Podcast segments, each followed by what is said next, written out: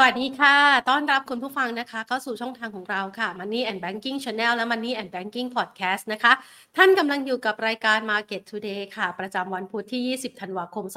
2566 นะคะ บรรยากาศการลงทุนของตลาดหุ้นไทยในวันนี้ค่ะ ค่อนข้างจะสดใสเลยทีเดียวแล้วค่ะ จังหวะในการปรับตัวเพิ่มขึ้นในช่วงเช้าที่ผ่านมานั้นสามารถที่จะ ฝ่าแนวต้านนะคะ หรือว่าเป็นระดับที่มีทางด้านของปัจจัยจิตวิทยาด้านการลงทุน ก็คือตัวเลขศูนย์กลมๆเนี่ยนะคะ 1,400 จุดขึ้นมาได้ โดยที่เป็นการปิดตลาดภาคเที่ยงค่ะ ที่ระดับ 1,402.41 จุด ปรับตัวเพิ่มขึ้น 7.51 จุด ด้วยมูลค่าการซื้อขาย 24,678 ล้านบาทนะคะโดย5อันดับหลักทรัพย์ที่มีมูลค่าการซื้อขายสูงสุดในเช้าวันนี้ AOT ปรับลดลงไป 0.83% ปตทราคาไม่เปลี่ยนแปลง just นะคะ Jasmine ขยับเพิ่มขึ้น 22.84%ปตทสพขยับเพิ่มขึ้น 0.34% CPO ขยับเพิ่มขึ้น 0.92%ค่ะ บรรยากาศการซื้อขายโดยรวมดูดีมากยิ่งขึ้นนะคะ หลังจากที่มีแรงซื้อขายคึกคักในช่วงเวลาที่ผ่านมา ในขณะที่หุ้นนะคะ น้องใหม่ก็เริ่มมีกระแสเก็งกำไรค่อนข้างจะคึกคักเลยทีเดียวค่ะ ยกตัวอย่างเช่น MGI หรือว่า Miss Grand นะคะ วันนี้เนี่ยมันมีจังหวะขึ้นไปชน ceiling อีกครั้งหนึ่งนะคะ ก่อนที่จะมีจังหวะของการขายทำกำไรลงมา ล่าสุดเนี่ยมาปิดตลาดภาคเที่ยงที่ระดับ 17 บาท 60 สตางค์ด้วยนะคะ ส่วนทางด้านของภาพรวมการลงทุนอื่นๆ ค่ะ จะเห็นได้ว่าวันนี้ราคาน้ำมันนั้นก็เริ่มมีการฟื้นนะคะ สำหรับน้ำมันดิบเบรนท์ก็มายืนอยู่สักประมาณ 76 ถึง 78 76 ดอลลาร์ต่อบาร์เรล ส่วนทางด้านของเวสเท็กซัสเองก็ยืนอยู่ที่ 74 ดอลลาร์ต่อบาร์เรลนะคะบรรยากาศโดยรวมแล้วก็คาดกังวลใจเกี่ยวกับเรื่องของอุปทานน้ำมัน ที่อาจจะถูกผลกระทบจากกรณีของขบฏฮูตีที่โจมตีทะเลแดงนะคะ อาจจะมีผลต่อเรื่องของการขนส่งการส่งสินค้าค่าระวังเรือต่างๆ ด้วยนะคะ เราก็จับตาสถานการณ์นี้กันมาตั้งแต่ช่วงต้นสัปดาห์ แล้วก็เป็นปัจจัยหนึ่งที่ส่งผลทำให้หุ้นนะคะ ในกลุ่มของเดินเรือแล้วก็พลังงานนั้นเริ่มกลับเงินมานะคะ เรามาดูต่อ เช้าวันนี้เนี่ยยังมีความเคลื่อนไหวคึกคักนะคะ ในหุ้นของ ICT หรือว่ากลุ่มทางด้านกลุ่มสื่อสารนะคะอิเล็กทรอนิกส์ก็มาค่อนข้างจะดีนะคะ ภาพรวมการลงทุนต่างๆวันนี้ดูปัจจัยค่อนข้างจะ มีการฟื้นตัวที่ดีก่อนที่จะปิดปลายปี 2566 ไปนะคะ ดังนั้นเดี๋ยวเรามาประเมินสถานการณ์การลงทุนกันค่ะ ว่าเราจะประเมินแนวโน้มการไปต่อของตลาดหุ้นไทยในปีหน้าอย่างไรกันบ้าง ก่อนอื่นขอขอบพระคุณนะคะ ผู้สนับสนุนของเราบริษัท True Corporation จำกัดมหาชน บริษัทเมืองไทยประกันชีวิตจำกัดมหาชน ธนาคารไทยพาณิชย์จำกัดมหาชน และธนาคารเพื่อการส่งออกและนำเข้าแห่งประเทศไทยค่ะ ไปพูดคุยกันนะคะกับคุณวิจิตอารยพิสิทธิ์นักกลยุทธ์การลงทุนจากบริษัทหลักทรัพย์ริเบเรเตอร์ค่ะ สวัสดีค่ะ คุณวิจิตค่ะสวัสดีครับคุณแพนครับ แล้วก็นักลงทุนทุกท่านครับค่ะ วันนี้บรรยากาศการลงทุนสดใสมากๆเลยค่ะ มันทำให้จิตวิทยาด้านการลงทุนดูดีขึ้นนะคะ เรามองภาพนี้ยังไงบ้างคะ ครับ ช่วงช่วงที่เหลือของปีนี้ผมว่าตลาดน่าจะยืนในโซนเนี้ยเหนือพันสี่ได้นะครับ แล้วก็โมเมนตัมแรงส่งเนี้ยน่าจะไปต่อในช่วงต้นปีหน้านะครับปัจจัยหลักๆเนี่ยเห็นว่าภาพรวมในช่วงที่ผ่านมาเนี่ยบ้านเราก็ถือว่า underperform จากตลาดหุ้นเพื่อนบ้านเนี่ยเยอะมากๆเลย ปีนี้ปิดลบลงมาเนี่ยสักประมาณ 16%นะครับก็ถือว่าย่ำแย่พอควรถือว่าภาพรวมในช่วงโค้งสุดท้ายเนี่ยเห็นว่าสัญญาณอะไรแย่ๆเนี่ยเริ่มกลับมาดี นะครับ เช่น มาตรการภาครัฐของตัวต่างๆเนี่ยเริ่มเข้ามาช่วยเหลือบ้างนะครับ เช่นเรื่องของอการลดค่าครองชีพเริ่มออกมาแล้วนะครับ แล้วก็ภาพรวมในช่วงต้นปีหน้าเนี่ยสัญญาณของการกระตุ้นการใช้จ่ายก็จะเริ่มต้นนะครับ ในนี้ภาพรวมก็ผมว่าปัจจัยภายในเนี่ยเริ่มปลดล็อกมากขึ้นนะครับคีย์ในเรื่องของตัวความเชื่อมั่นเนี่ยชุดผ่านมาถือว่าเป็นคีย์ใหญ่นะครับไม่ว่าจะเป็นเรื่องของตัว naked shot หรือว่าโปรแกรมเทรดดิ้งต่างๆเนี่ยระยะสั้นเห็นว่าฝั่งของตัวภาครัฐก็เริ่มเข้ามาให้ความ ให้ scope ในจุดพวกนี้มากยิ่งขึ้นแม้ว่าการ action น่ะเราจะเห็นว่าสัญญาณของการ action แก้ปัญหาต่างๆเนี่ยอาจจะไม่ได้เห็นเป็นรูปธรรมแบบชัดเจนแต่โอเค เป็นจุดหนึ่งที่ภาครัฐเริ่มที่จะเข้ามาดูแลมากขึ้น key นี้ผมว่าก็จะเป็น key นึงในการปลดล็อกนะครับขณะที่ปัจจัยต่างประเทศเนี่ยต้องบอกว่าสัญญาณของตัวช่วงที่ผ่านมาเนี่ยตลาดก็จะเล่นเรื่องของตัวมุกเงินเฟ้อแล้วก็ดอกเบี้ยนะครับ ซึ่งเราเริ่มเห็นแล้วทรายของช่วงโค้งสุดท้ายเนี่ย ภาพรวมของการชุมเฟดรอบล่าสุดก็คือ สัญญาณของตัวคุณโจโรมพเวล แล้วก็ทิศทางของตัวคณะกรรมการเฟดเนี่ยมีมุมมองที่เหมือนกับผ่อนปลนมากขึ้นนะครับปีหน้าเนี่ยเราอาจจะได้เห็นสัญญาณของการปรับลดดอกเบี้ยของตัวอเมริกาเนี่ยลงมาคีย์นี้ก็ทำให้ภาพรวมของการลงทุนในช่วงโค้งสุดท้ายเนี่ยมันมีความหวังนะครับต่อเนื่องไปถึงปีหน้า ปีหน้าผมว่าถ้าเกิดดูช่วงต้นปีผมว่าสัญญาณยังอยู่ในเกณฑ์ที่ค่อนข้างโอเค เพราะว่าถ้าย้อนอดีตเนี่ยในจังหวะของถ้าเล่นกับมุกของตัวดอกเบี้ยเนี่ย จุดที่ดีที่สุดเนี่ยคือจังหวะที่ดอกเบี้ยเนี่ย call peak ก็คือจังหวะที่เรามองว่าดอกเบี้ยทุกอย่าง peak แล้วแล้วรอจะลงในช็อตนั้นเองเนี่ยที่เราไปดูพวก asset ต่างๆเนี่ยอย่างเช่น bond yield เนี่ยจะเป็นภาพของการปรับฐาน สัญญาณของตัว earning yield gap เนี่ยมันจะกว้างขึ้นทำให้ตลาดหุ้นน่ะเหมือนมีแรงดึงดูดในในฝั่งตัว return เนี่ยที่ดูการเปรียบเทียบกับฝั่งตัวตลาดสินทรัพย์ปลอดภัยเนี่ยมันจะดูแบบ เซ็กซี่มากขึ้นก็จะจะเห็นว่า phase เนี่ยแหละ phase ที่ดอกเบี้ยเป็นภาพของการแฟลตรอลงเนี่ยสัญญาณตัวนี้ตลาดจะ outperform ซึ่งมันก็เหมือนกับที่เรายืนอยู่นะครับคือช่วงโค้งสุดท้ายมองไปในช่วงของปีหน้าเนี่ยภาพรวมตอนนี้แม้ว่าตลาดอาจจะเหมือน aggressive นิดนึงว่าปีหน้าดอกเบี้ยจะลดลงนะครับลงมาสักประมาณถ้าดูเครื่องมือของตัว trader ที่ใช้เนี่ย CME Fed Rush 2อาจจะมองว่าปีหน้าต้องลดดอกเบี้ยถึง 6 ครั้ง ซึ่ง ครั้งละจุดสองห้าแสดงว่าลด1.5%ถือว่าส่วนตัวคิดว่าเยอะไปหน่อยนึง แล้วก็มากกว่าฝั่งตัว dot plot ไปค่อนข้างเยอะเท่าตัวเลย dot plot อาจจะมองว่าลดปีหน้า3ครั้งแต่ตลาดเนี่ยคิดไปถึง6ครั้ง ส่วนตัวผมคิดว่าอาจจะจูนทางสายกลางคืออาจจะไม่ได้รีบลดในช็อตเดือนมีนาแหละเพียงแต่ว่าอาจจะไปมองในช็อตของตัวเดือนพฤษภาเนี่ยน่าจะเป็นภางการปรับฐานในเนี้ยมันตอบโจทย์ที่เป็นแบบนี้จริงเนี่ยผมว่าสัญญาณของตัวต้นปีอะ ในช่วง quarter หนึ่งอะสัญญาณโมเมนตัมของตลาดน่าจะยังอยู่ในเกณฑ์ที่ดี แล้วรอลุ้นว่า quarter สองถ้าเกิดมีจังหวะในการลดจริงเนี่ยมันมาพร้อมกับเศรษฐกิจถดถอยหรือเปล่า ถ้าเกิดมาพร้อมกับเศรษฐกิจถดถอย อันนี้ต้องยอมรับว่าช่วงอดีตที่ผ่านมาเนี่ยสองครั้งหลัก ๆ ที่ตลาดปรับฐานดอกเบี้ยขาลง แล้วก็มาพร้อมด้วยประเด็นถดถอยเนี่ยก็ทำให้ตลาดหุ้นเนี่ยปรับฐานแรงสองครั้งหลักเลยคือทั้งเศรษฐกิจในช่วงประมาณสัก hamburger crisis นะครับ 2008 แล้วก็อีกขาหนึ่งคือโควิด -19 นะครับ ในช่วง 2019 นะครับ ก็ถ้าเกิดปีนี้ไม่ได้แบบเออปีหน้าถ้าเกิดเศรษฐกิจไม่ได้แบบ เป็นภาพของการปรับฐานแบบโหดร้ายจริง recession รุนแรงจริง เป็นภาพของการ soft ลงมาบ้าง เพราะว่าตอนนี้เศรษฐกิจอเมริกา ตัวเลขต่างที่ report มา มันไม่ได้แบบแย่ขนาดนั้นนะครับ สัญญาณภาคบริการดีขึ้น สัญญาณของตัวภาคอสังหาดีขึ้นแบบเนี้ย ผมว่าอาจจะเป็นแค่ soft landing ลงมาแบบ ปรับฐานทุกทีทุกทีในช่วงแบบกลางกลางปี ต้นปีดีหน่อยกลางกลางปีปรับฐานหน่อยหนึ่งแล้วก็เป็นมุมของการที่มองไปต่อในช่วงของครึ่งครึ่งหลังเดือนนี้ overall ผมว่าปีหน้าน่าจะเป็นปีที่สัญญาณตัวตลาดหุ้นโดยเฉพาะอย่างยิ่งตลาดหุ้นโซนเอเชีย emerging market อย่างเช่นไทยเนี่ยที่ underperform มากๆเนี่ยน่าจะกลับมาดีขึ้นครับประมาณนี้ค่ะ ภาพในลักษณะแบบนี้เนี่ยนะคะ ดูมีความสดใสมากขึ้นในปี 2024 มันจะมาพร้อมกับเม็ดเงินที่จะเข้ามาในตลาดหุ้นไทยเม็ดเงินใหม่ด้วยไหมคะ เพราะว่าที่ผ่านมาเนี่ยต่างชาติขายสุทธิไปค่อนข้างเยอะ เริ่มรินซื้อเข้ามาบ้างเล็กน้อย เราประเมินยังไงบ้างคะ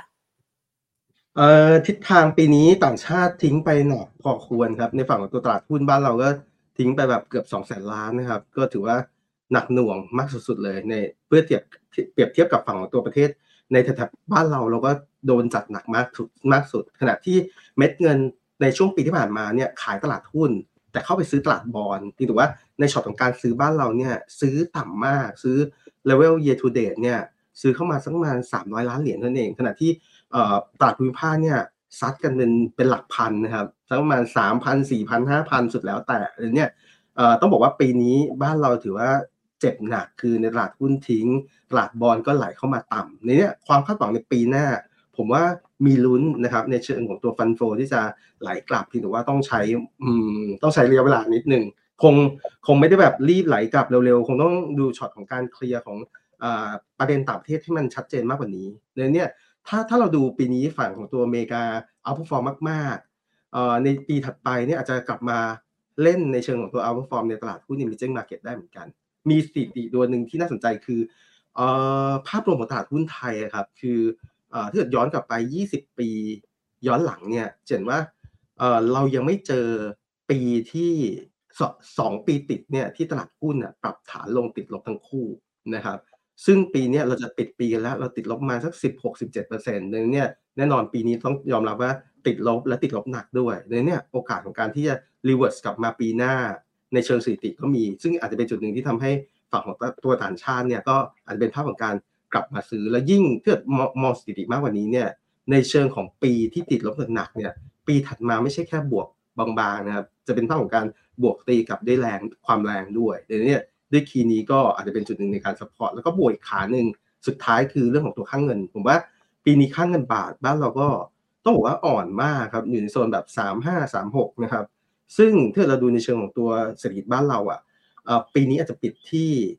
GDP สักประมาณ2%กลางๆนะครับปีหน้าเนี่ยดูในเชิงของตัวการกระตุ้นของภาครัฐว่าโอเคฝั่งดิจิทัลวอลเล็ตจะเข้าไหมเข้ามาจะเข้าดีเลย์ไหมจุดนี้อาจจะเป็นจุดหนึ่งที่ทำให้ฝั่งของตัว GDP มันมันเบี่ยงพอสมควรในปีหน้า แต่อย่างไรก็แล้วแต่เนี่ยดีกว่าปีนี้อยู่แล้วนะครับอาจจะอยู่ในโซนแบบ 3 ต้น 3 กลาง 3 ปลายอะไรเงี้ยนะครับในนี้ จุดนี้เป็นจุดหนึ่งในการที่จะเอื้อให้ฝั่งตัวฟันโฟไหลเข้าแล้วก็ค่าเงินเนี่ยจะเป็นการกระตุกตามทิศทางของตัวฟันเฟืองอื่นๆ เช่น ยกตัวอย่างสมมุติว่าดุลบัญชีเดินสะพัดบ้านเราอะกลับมาเป็นทางการเกินดุลมากๆ ซึ่งมันประกอบ 2 ขาคือดุลการค้ากับดุลบริการ ดุลการค้าก็คือการส่งออกต่าง ซึ่งปีนี้การค้าเราแย่มากครับ คือติดลบลงไปนะครับ ตลอดทั้งปีเพิ่งจะ rebound กลับขึ้นมาในช่วงปลายปีนั่นเองทำให้ overall อะ เราลบบางๆ น่าจะปิดทักประมาณลบหนึ่งปีหน้า ถ้าเกิดกลับมาตีบวก อันเนี้ยดุลการค้าเราจะเกินดุลมากๆแล้วนะครับ แล้วก็ดุลบริการมาจากฝั่งของตัวท่องเที่ยวปีนี้ก็เจ็บหนักเหมือนกัน quarter สามเราอาจจะสะดุดไปบ้าง เจอเหตุการณ์ต่างๆ เข้าไปบ้างนักท่องเที่ยวจีนหดตัวลงไม่มาตามคาดตอนเนี้ยเอาจริงไปเดินห้างตอนนี้เห็นสัญญาณของตัวนักท่องเที่ยวมาเยอะเหมือนกันนะครับตรงนี้ความคาดหวังกลับมาในปีหน้าถ้าเกิดเทรนด์ของตัวท่องเที่ยวกลับมาดี ดุลกันดุลบริการกลับมาดีเนี่ยท้ายสุดมันวิ่งกลับมาที่ดุลบัญชีเดินสะพัดที่เกินดุลมากๆเนี่ยมันก็จะกระตุ้นให้ข้างบาทแข็งแล้วก็ฟันโฟไหลเข้าเดี๋ยวนี้ความคาดหวังแล้วกันปีหน้าน่าจะดีกว่าปีนี้แล้วก็ฟันโฟอะยังมีโอกาสในการค่อยๆทยอยไหลเข้ามาในกลุ่ม emerging market แล้วก็บ้านเราด้วยครับค่ะถ้าเรามองเนี่ยนะคะ ปัจจัยลบก่อนหน้านี้ไม่ว่าจะเป็นเรื่องของความไม่ชัดเจนของดิจิทัลวอลเล็ตหรือแม้กระทั่ง เรื่องของปัญหานี่หุ้นกู้ที่กำลังจะครบกำหนดตรงนี้เรายังคงให้น้ำหนักความสำคัญอยู่หรือเปล่าคะแน่นอนครับต้องมีความสำคัญในเชิงของเทือเป็นในแรกเนี่ยอย่างที่คุณแพนกล่าวเนี่ยคือเรื่องของตัวดิจิทัลวอลเล็ตซึ่งมันมี Impact ต่อฝั่งของตัว GDP อย่างที่เมื่อกี้เกินไปเนี่ยค่อนข้างเยอะครับอาจจะบวกขึ้นมาประมาณ 0.4 ถึง 0.6เปอร์เซ็นต์ของ GDP นะครับเรื่องนี้มันตีง่ายตีวงกลมกลายเป็นครึ่งเปอร์เซ็นต์นะครับถือว่าเป็นตัวหนึ่งที่ Impact Change ได้เลย จากสมมติว่าเรา forecast กัน 3 ต้นกลายเป็น 3 ปลายได้เลย ในเชิง GDP เรื่องนี้จุดนี้เป็นจุดหนึ่งที่อาจจะมีโมเมนตัมต่อ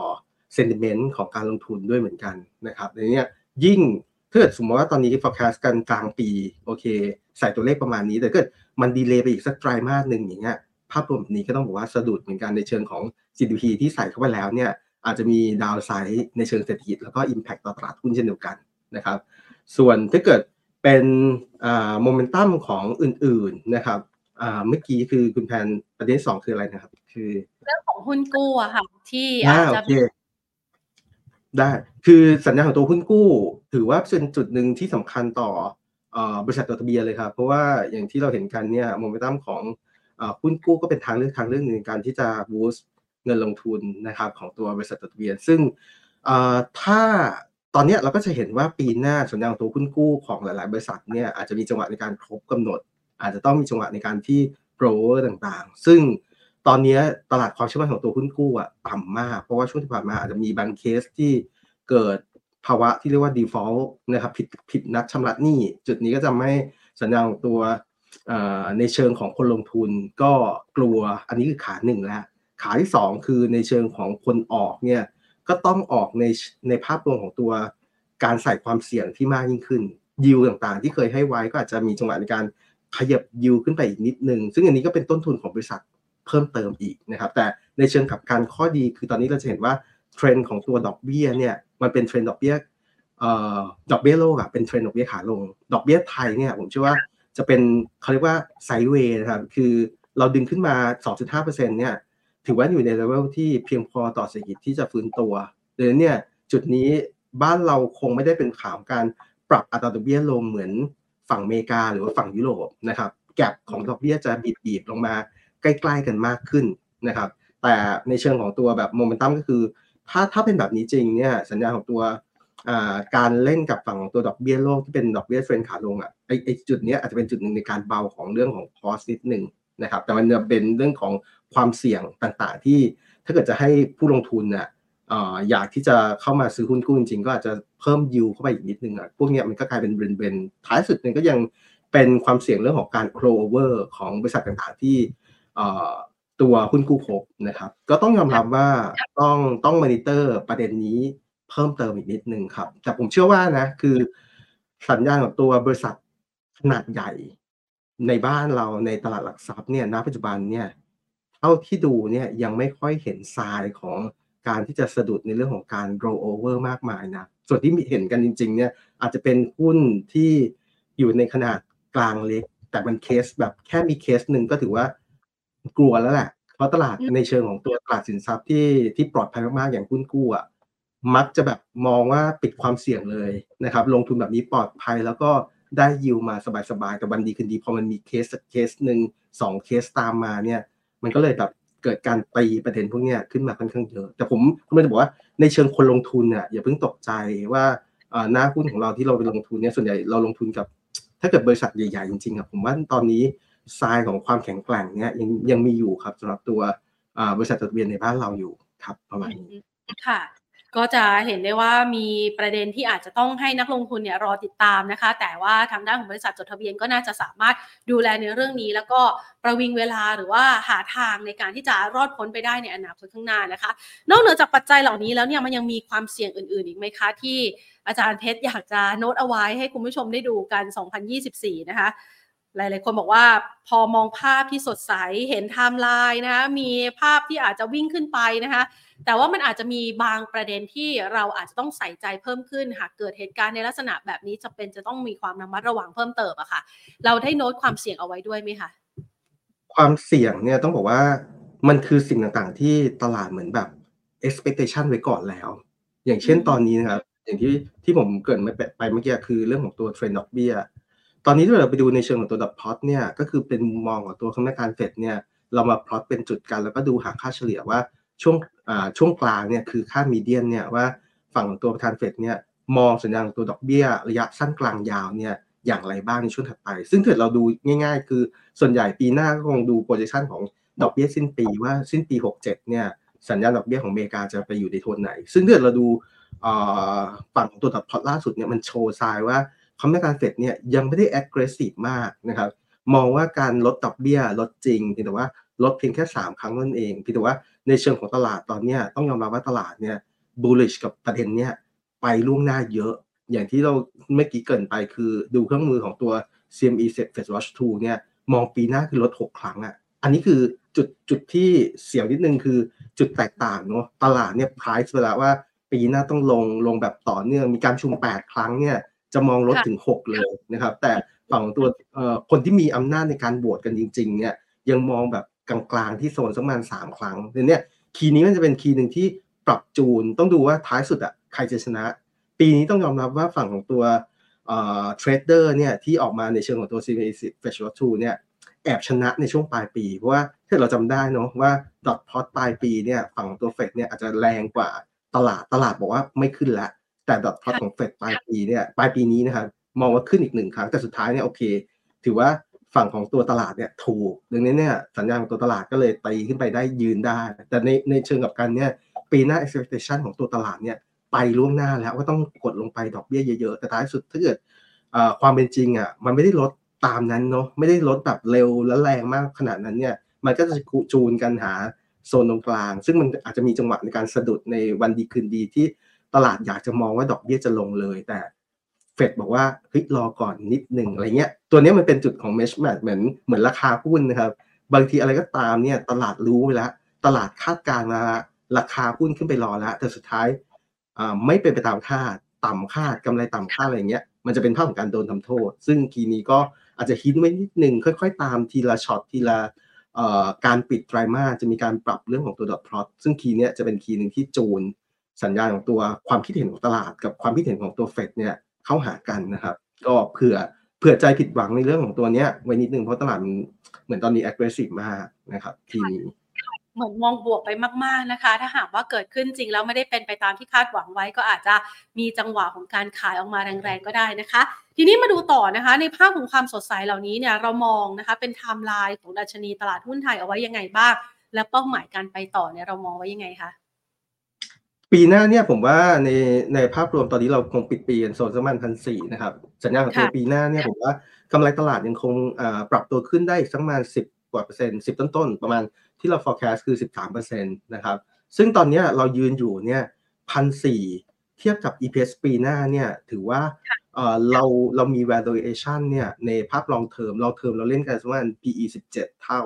ตอนนี้เรา discount ลงมาเนี่ยเกือบเกือบหนึ่ง standard deviation นะครับถ้าเกิด discount หนึ่ง standard คือโซนสักประมาณพันสามร้อยเจ็ดสิบคือมันจะบอกว่าถ้าเกิดเซตลงไปอยู่ใน level พันสามร้อยเจ็ดสิบเนี่ยสัญญาณของตัวมองกำไรของปีหน้าเนี่ยถือว่าเป็นจุดหนึ่งที่ผมว่า discount แบบสุดๆอะซึ่งรอบนี้ที่เราเห็นนะ คือภาพรวมของตัว SET Index ครับ ก็ไปกองกันสองครั้งอะในโซนสักประมาณหนึ่งสามหกศูนย์หย่อนหย่อนลงไป แล้วก็มีจังหวะในการดีดขึ้นมาสองครั้งเนี้ยอันนี้ตอบโจทย์ชัดเจนว่า ตลาดเริ่มโลเวอร์มองไปทิศทางของปีข้างหน้าแล้วว่าเลเวลแบบพันสามร้อยกลางๆอะคือถูกมากนะครับในเนี้ยด้วยจุดนี้กลับมายืนในโซนพันสี่แล้วดูในเชิงของตัว position เนี่ยผมว่าถ้าเอาแค่ค่าเฉลี่ย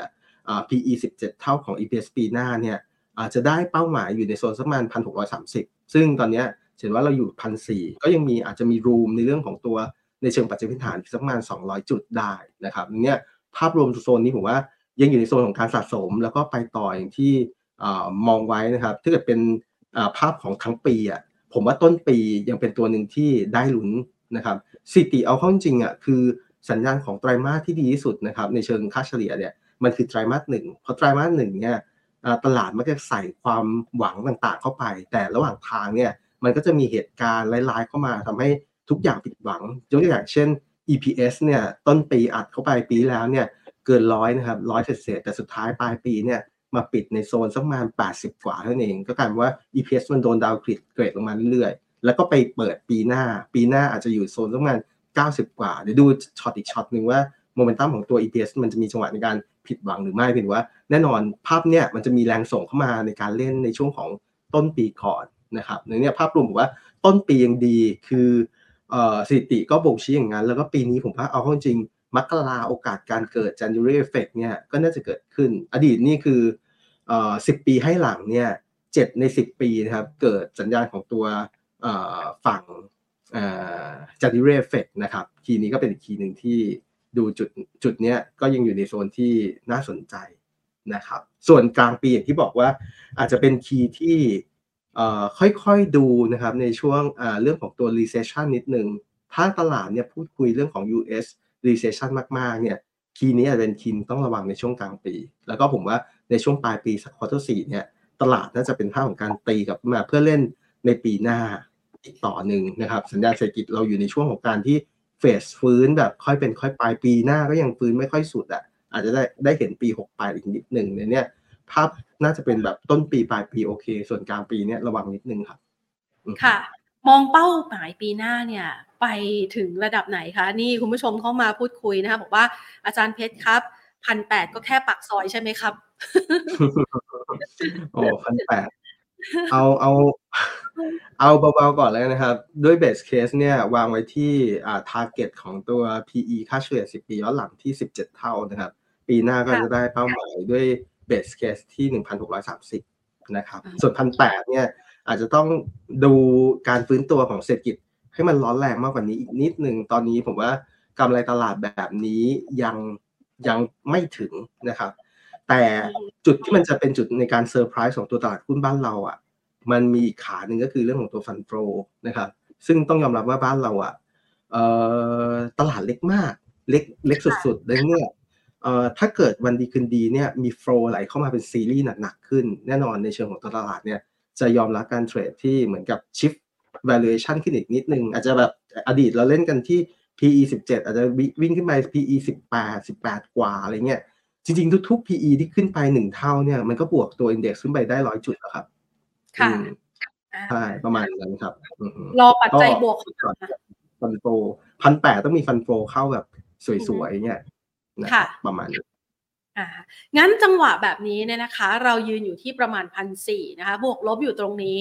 เราจะวางแผนให้นักลงทุนยังไงบ้างคะสำหรับการที่จะเป็นช่วงร้อยต่อไปยังปีหน้าเลยจะมาขอหุ้นรับขวัญปีใหม่จากทางด้านของอาจารย์เพชรด้วยนะคะ เราแนะนำการลงทุนยังไงคะจังหวะนี้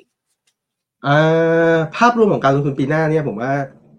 ปีนี้เนี่ยอย่างที่เราเห็นกันคือมันเป็นไซด์เวดาว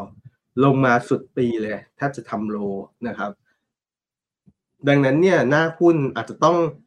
สกรีนง่ายที่สุดเลยคือต้นทุนไม่เสียเปรียบ หาหน้าหุ้นที่ยังปีนี้ย่ำแย่ underperform นะครับแต่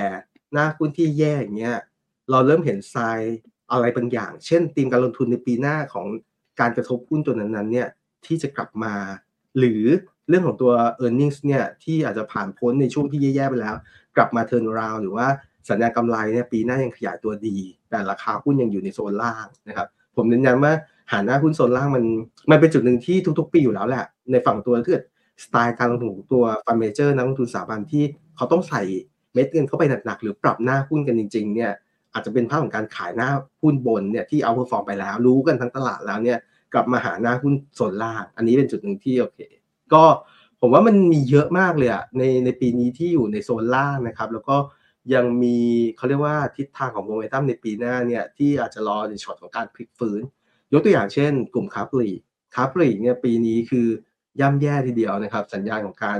อถอยลงมาเรื่อยๆ มาตรการกระตุ้นเศรษฐกิจภาครัฐยังไม่ทำงานนะครับ ก็เห็นว่าสัญญาณแรงกดดันเนี่ยใส่เข้ามาหมดนะครับหน้าหุ้นชุดค้าปลีกยังไม่เห็นตัวไหน outperform เลยครับ คืออยู่ในโซนที่ค่อนข้างล่างคือถือว่าเราเริ่มเห็นแล้วว่าโอเค ปลายปีเนี่ยการ กดในเรื่องของตัวพวกค่าครองชีพนะครับ ก็จะทำให้แบบเหมือนเงินในกระเป๋าของตัวนักลงทุนหรือว่าประชาชนเนี่ยอาจจะมีจังหวะในการดีขึ้นเล็กน้อยนะครับ แล้วก็บวกกับปีหน้าเนี่ยมาตรการในการกระตุ้นเศรษฐกิจในเรื่องของการช็อปเนี่ยกลับมาอีกครั้งกันอีกครั้งหนึ่งนะครับ ในช่วงแบบมกรากุมภาก็มีตัวอ่า e-receipt นะครับ easy e-receipt เข้ามาเนี่ยซึ่งวงเงินก็ต้องบอกว่าเยอะกว่าเดิมด้วย วงเงินเปิดไว้ที่ 50,000 บาทต่อคนในนี้ด้วยคีย์นี้ก็อาจจะเป็นจุดหนึ่งในการ บูสต์กลุ่มค้าปลีกในช่วงต้นๆปีเนี่ยมีแรงกระตุกกลับขึ้นมาได้บ้าง หน้าหุ้นผมว่า proxy เนี่ยดูอย่างถ้าเกิดตรงๆกับพวกมาตรการภาครัฐเนี่ย CRC ก็เป็นตัวหนึ่งที่น่าสนใจ แล้วก็ราคาหุ้นเนี่ยผมว่า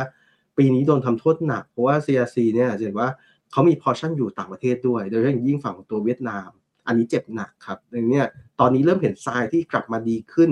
same store sales น่าจะเริ่ม growth ดีขึ้นนะครับ quarter สี่เนี่ย น่าจะเห็นทรายค่อยๆ กลับขึ้นมา แล้วก็ฝั่งของตัวต้นปี น่าจะมีแรงหนุนจากฝั่งของตัวประเด็นภาครัฐเข้ามาเพิ่มในเนี่ยอย่างส่วนตัวเนี้ยผมว่าอยู่แถวประมาณสัก 30 ปลายปลายตั้งรับได้ครับ ส่วนใหญ่ก็จะวางแฟร์ไว้อยู่โซนประมาณ 40 ปลายปลายก็อัพไพร์ตรงโซนเนี้ยอาจจะสักประมาณ 10 บาทนะครับนะครับ หรือเพื่อนของเขานะครับในกลุ่มค้าปลีกที่ต้องบอกว่า ปีนี้ก็ underperform กันสุดๆเหมือนกันนะครับ แต่ผมว่าอยู่ในเลเวลที่เริ่มน่าสนใจ CPALL ครับ สัญญาณ CPO เนี่ยเซมเซอร์เซลโกรดในช่วงของ quarter สี่เนี่ย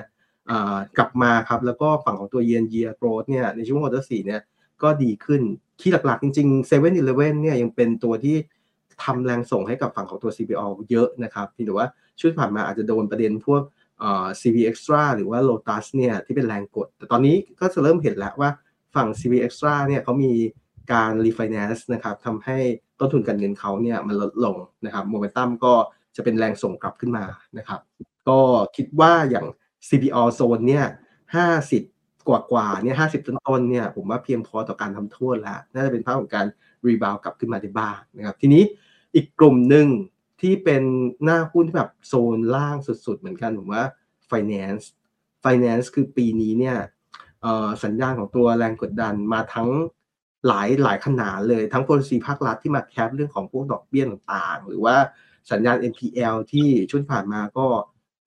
ค่อนข้างกระตุกขึ้นนะครับ แล้วก็เรื่องของตัวต้นทุนด้วยต้นทุนดอกเบี้ยที่เป็นเทรนขาขึ้นมาเรื่อยๆเนี่ยก็กดดันเขา แต่ตอนนี้เราเริ่มเห็นสัญญาณแล้วคือ NPL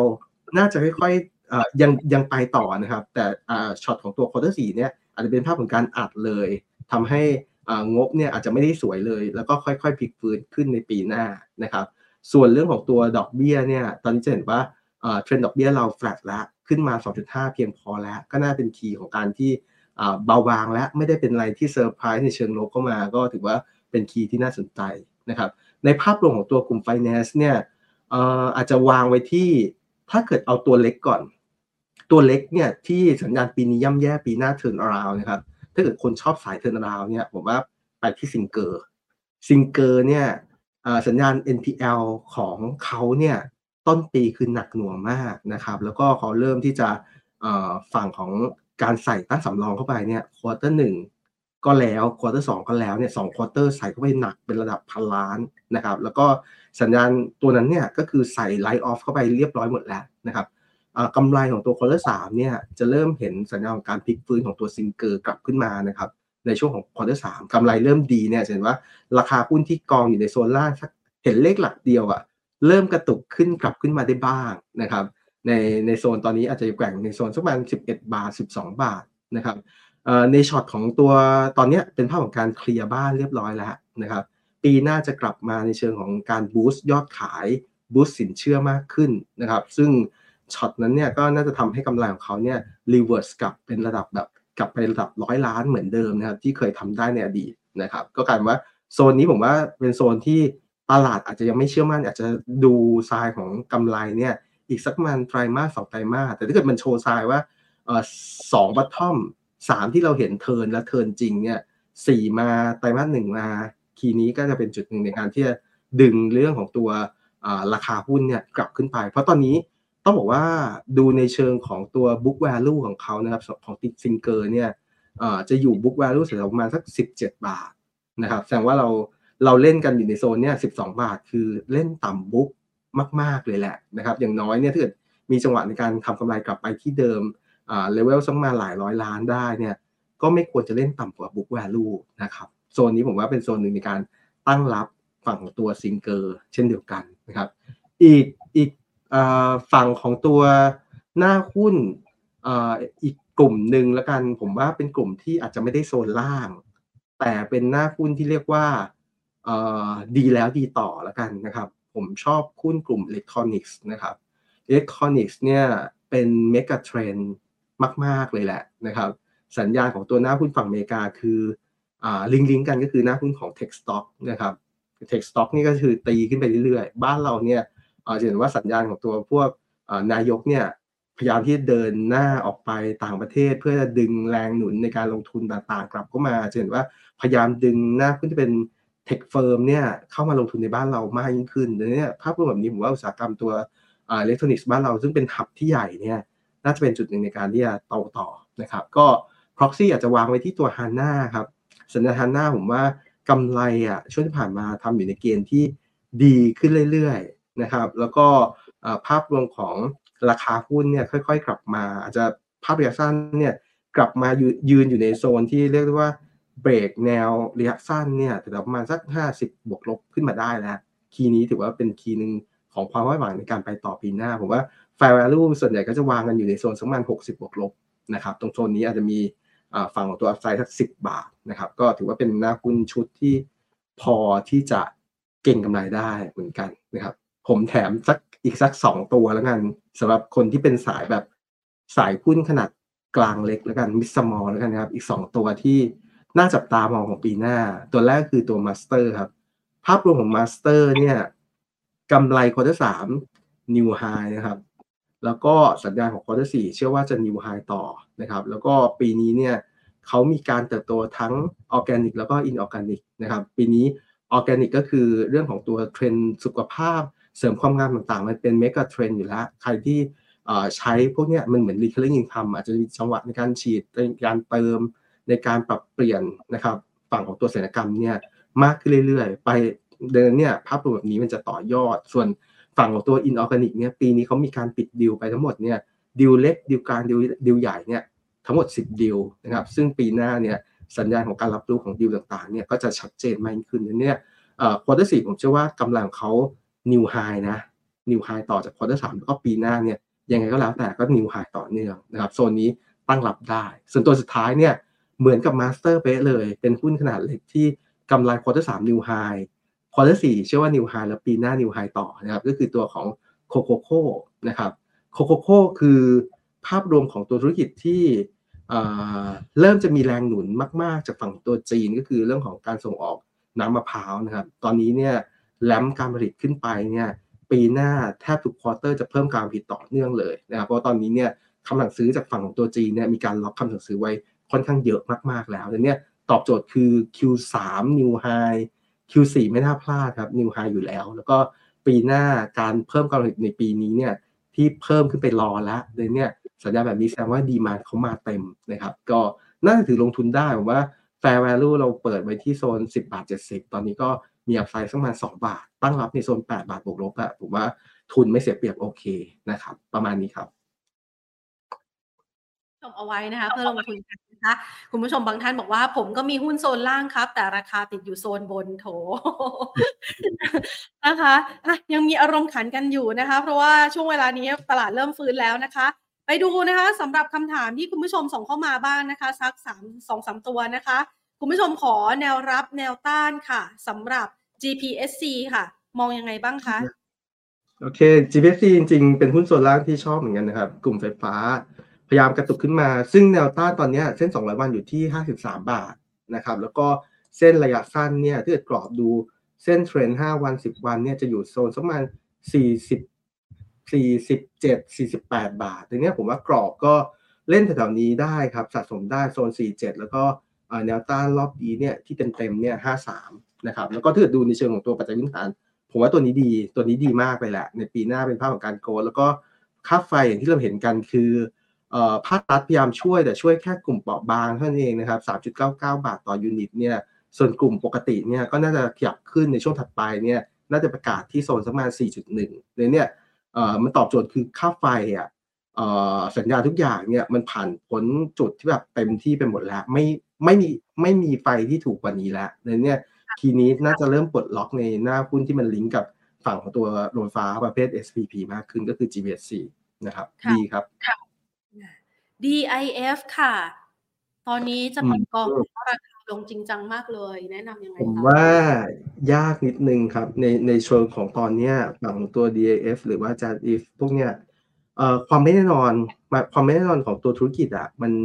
มันแอบมีเพราะตอนนี้จะเห็นว่ามันมีจังหวะในการเปลี่ยนไปเปลี่ยนมาของตัวโครงสร้างของผู้ถือหุ้นภาพใหญ่เหมือนกันนะครับอันเนี้ยจุดนี้ผมว่าค่อนข้าง ค่อนข้างยังเหนื่อยอยู่ครับ อือฮึ ทั้งคู่เลยอะทั้งสองตัวเลยครับ ยังยังอยู่ในจุดที่ อืมรอแล้วผมว่าที่น่ากลัวคือคนเล่นในกลุ่มพวกเนี้ยส่วนใหญ่จะเล่นเพื่อเอาปันผลด้วยนะครับ คีย์นี้จะจะกลายเป็นว่าจะเจ็บมากกว่าปันผล แล้วก็บางตัวเนี่ยเอ่อติดเรื่องของตัวขาดทุนสะสมจ่ายปันผลไม่ได้ จะจะใช้วิธีการของการลดทุนนะครับ ก็ลดทุนก็เจ็บกับฝั่งของตัวราคาหุ้นในตลาดในในกระดานด้วยนะครับอือฮึค่ะแต่อีฟเนี่ยไม่ติด ถ้าเกิดจะอีฟอะติดเรื่องของตัวนั้น ก็จะมีจังหวะในการ impact มาก แต่ผมว่าโดยในภาพระยะสั้นทั้งคู่รอความชัดเจนมากกว่านี้ครับ รอกันค่ะครับถ้าใครที่มีของรอกันอันนี้มีอีกตัวหนึ่งนะคะ ราคานี่ก็วิ่งอ้าวเลยนะคะ Miss Grand MGI คุณผู้ชมอยากสั่งซิ่งสายซิ่ง เข้าตอนนี้เอ่อเข้าตอนนี้ เข้าตอนนี้คงไม่เล c คอมเมนต์แล้วครับค่ะคืออันเนี้ยต้องต้อง ต้องบอกก่อนว่า Miss Grand เนี่ยเข้ามาในจังหวะที่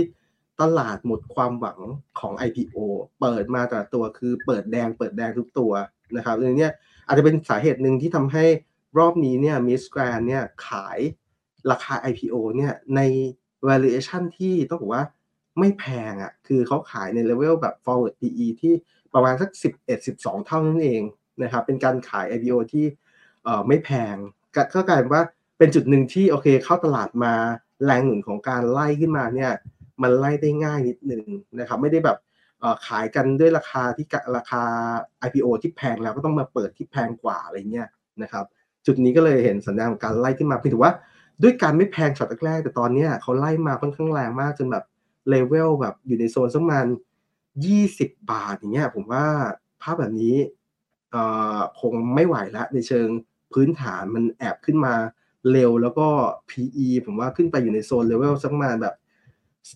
30กว่าเท่าแล้วครับ ไม่ค่ะไม่ไหวครับสำหรับตัวตัวภาพแบบนี้ก็ใครเล่นโซนนี้ผมว่าแอบเสี่ยงเกินอะนะครับคงต้นทุนต้นทุนไม่ไม่ได้เปรียบเลยค่ะแม้แม้ว่าคนที่ได้ IPO มาก็ตามนะ คือ IPO อะช็อตหนึ่งแล้วนะ แต่วันสองวันเอ่อวันที่ผ่านมาแค่เปิดช็อตเปิดก็ยังมีราคาอยู่โซนสักประมาณแบบต่ำสิบอย่างเงี้ย ขนาดเราเราสู้ IPO สู้ไม่ได้อยู่แล้ว แต่มาสู้ในช็อตของคนที่เข้ามาเล่นวันแรกๆเนี่ยก็ยิ่งไม่ได้ก็ก็ไม่ได้ด้วยเนี่ยทีนี้ผมว่าคงไม่ recommend ในการเข้าไปเก็งกำไรกับตัว MGI แล้วนะครับ ในโซนนี้นะครับผมว่ามันราคาขึ้นมาเร็วเกินครับอือฮึค่ะไมเนอร์ค่ะ มินนะคะทำจุดต่ำสุดไปแล้วหรือยังคะ ราคานี้ถือกลางถึงยาว 4-6 เดือนได้ไหม จริง ๆ ถ้าถ้าดูในพื้นฐานเนี่ย miner เทียบกับตัวเอราวันหรือว่าเซนเทลอะคือ miner เป็นตัวที่เทรดเนี่ย valuation ที่ถูกที่สุดใน 3 ตัวนะครับ แต่ก็ต้องยอมรับว่าอีก 2 ตัวส่วนใหญ่ portion ของเขาอะอยู่ในอยู่ในไทยเยอะ ถ้าเกิดเล่นเล่นทีมท่องเที่ยวมาเนี่ยเบอร์หนึ่งจะเป็นเอราวันมี portion ค่อนข้างสูงที่สุด แล้วก็ฝั่งของตัวเซนเทลโอเค อาจจะมีแบบมาลดิฟนู่นนี่บ้างหรือว่า portion ของไทยเนี่ยก็ยังอยู่ในเกณฑ์ที่โอเค ส่วนมินเนี่ยคือ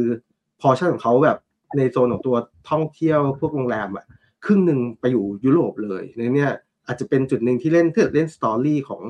การท่องเที่ยวอาจจะเบากว่าชาวบ้านนะครับเพียงแต่ว่า valuation ก็เทรดไม่ได้แพงเมื่อเทียบกับตัวแบบเอราวันอย่างเงี้ยต้องยอมรับว่าเทรดแพงกว่าเพราะว่าเขาได้ประโยชน์เต็มๆอะไรเงี้ยก็ผมว่ายี่สิบยี่หกอย่างเงี้ยยี่หกยี่เจ็ดที่เอ่อเขาลงมากองแถวโซนนี้ผมว่าไม่แพงครับ ก็พอที่จะถือได้แล้วก็ยังไงก็แล้วแต่ ข้อดีของมินเนี่ยคือแม้ว่าจะไม่ได้ high season ของบ้านเราเต็มๆเนี่ย แต่มินเนี่ยเขาจะมีโอเคทั้งปีคือ high season ของยุโรปอะมันจะอยู่ quarter สองครับ มันจะกลายเป็นสลับกันเนาะถ้าบ้านเราอะ high season อยู่ปลายปี quarter สี่มา quarter หนึ่งแต่ยุโรปอะหน้าของการท่องเที่ยวจริงๆอะมันอยู่ quarter สองแล้วก็พออ่าอยู่ในโซนหนาวมากๆเขาวิ่งมาเที่ยวบ้านเรา ก็กลายเป็นว่าบ้านเรามามาไฮซีซั่นปลายปีอะไรเงี้ยนะครับมินผมว่าโซนนี้ได้อยู่ครับ พอได้สำหรับการถือระยะกลางยาวยี่สิบหกยี่สิบเจ็ดเนี่ยครับค่ะอะ งั้นตัวสุดท้ายค่ะ ชอการช่าง CK มองยังไงคะ จริง ๆ CK เป็นหุ้นที่พื้นฐานโอเคมากๆนะครับ ในกลุ่มของตัวเทียบกับฝั่งของตัวรับเหมาโดยรวมนะครับ เพราะว่าดูจากสัญญาณของตัว backlog ของเขาอยู่ในเกณฑ์ที่ดี แล้วก็ ตัวบริษัทลูกๆของเขาเนี่ยอย่างเช่นตัว BEM BEM ก็กำไรดีขึ้นเรื่อยๆนะครับในเนี้ยราคาโซน 20 บาทก็ต้องบอกว่ามันมี discount จากฝั่งของตัว NAV ที่ถือบริษัทลูกๆเนี่ยอยู่แล้วนะครับ ก็ถือว่าอาจจะเป็นหน้าหุ้นที่เรียกว่า ไม่ใช่เป็นหน้าหุ้นตลาดมาก แล้วก็แรงระยะสั้นเนี่ยคนจะเล่นกับประเด็นพวก ค่าแรงที่ปรับตัวขึ้นนะครับ ก็อาจจะเข้ามา Impact ถึงว่าค่าแรงขึ้นมากๆ Impact กับกลุ่มรับเหมาบ้างอยู่แล้ว เพราะว่าตรงๆกับค่าแรงขั้นต่ำนะครับ ก็แต่ล่าสุดเนี่ยเข้าใจว่ากลางวันนี้ก็มีจังหวะในการที่ออกมาบอกว่าค่าแรงเนี่ยที่ปรับขึ้น 2-16 บาททั่วประเทศเนี่ยจะคงไว้แบบนั้นนะครับในช็อตของก่อนนั้น คือคุณเศรษฐาเนี่ยพยายามที่จะบอกว่าค่าแรง 2 บาทซื้ออะไรไม่ได้เลย ซื้อซื้อไข่ใบเดียวยังไม่ได้เลยอะไรเงี้ยจะพยายามดึงขึ้นแต่รอบเนี้ย เท่าที่เคาะกันเนี่ยเขาจะว่าคงค่าแรงไว้ในเลเวลบวกขึ้นมา 2-16 บาทเหมือนเดิมนะครับแล้วค่อยไปดูปีหน้าอาจจะมีจังหวะในการหาลือกันอีกรอบหนึ่งนะครับว่าจะขึ้นปีหน้าเท่าไหร่แต่ปีเนี้ยข่าวตัวค่าแรงเนี่ยมันจะจำกัดแบบนี้เลยเนี่ยราคาหุ้นช่วงที่ผ่านมาแถววันที่เกิดเหตุเนี่ยคือวันที่ประมาณสิบสิบสองนะครับสิบสองธันวาที่แพนิคเรื่องของค่าแรง แล้วก็นายกพยายามออกมาเร่งเรื่องของตัวค่าแรงมากขึ้นเนี่ยจากโซนสักนั้น ยี่สิบเอ็ดยี่สิบสองก็กระแทกมาเหลือประมาณสักยี่สิบตอนเนี้ยเริ่มเห็นจังหวะในการค่อยๆปลดล็อกกลับมาเนี่ยตอบโจทย์คือผมว่าสำหรับคนลงทุนได้นะ ผมว่าราคานี้ก็ไม่ได้ไม่ได้แย่อะไรครับ อยู่ในเกณฑ์ที่ค่อนข้างโอเคเป็นว่าต้องรอเวลานิดนึงเพราะว่าจังหวะของหน้าหุ้นกลุ่มพุทพวกเนี้ยไม่ได้กลับไม่ได้เป็นหุ้นตลาดที่อยู่ดีตลาดจะกลับมาตีกันแบบมากมายนักนะครับ แต่ผมว่าลงทุนได้สำหรับโซน 20 บาทนะครับ นะคะ เป็นคำแนะนำให้คุณผู้ชมเอาไว้นะคะ พร้อมกับตัวหุ้นนะคะ เอาไว้รับขวัญปีใหม่เป็นหุ้นที่อยู่ในราคาเนี่ยโซนล่าง และมีโอกาสฟื้นตัวตามปัจจัย หรือว่าสตอรี่ที่จะมีเข้ามาในปี 2024 ด้วยนะคะ วันนี้ต้องขอขอบคุณอาจารย์เพชรมากนะคะ มาให้ไอเดียการลงทุนกับเรากันค่ะ สวัสดีค่ะสวัสดีครับสวัสดีครับ ค่ะนะคะคุยกันสนุกสนานเลยนะคะ แล้วก็ได้ตัวหุ้นนะคะ ที่น่าสนใจในการลงทุนมาด้วยนะคะ เอาไว้ให้คุณผู้ชมได้ไปศึกษาเพิ่มเติมกันต่อนะคะ ในปี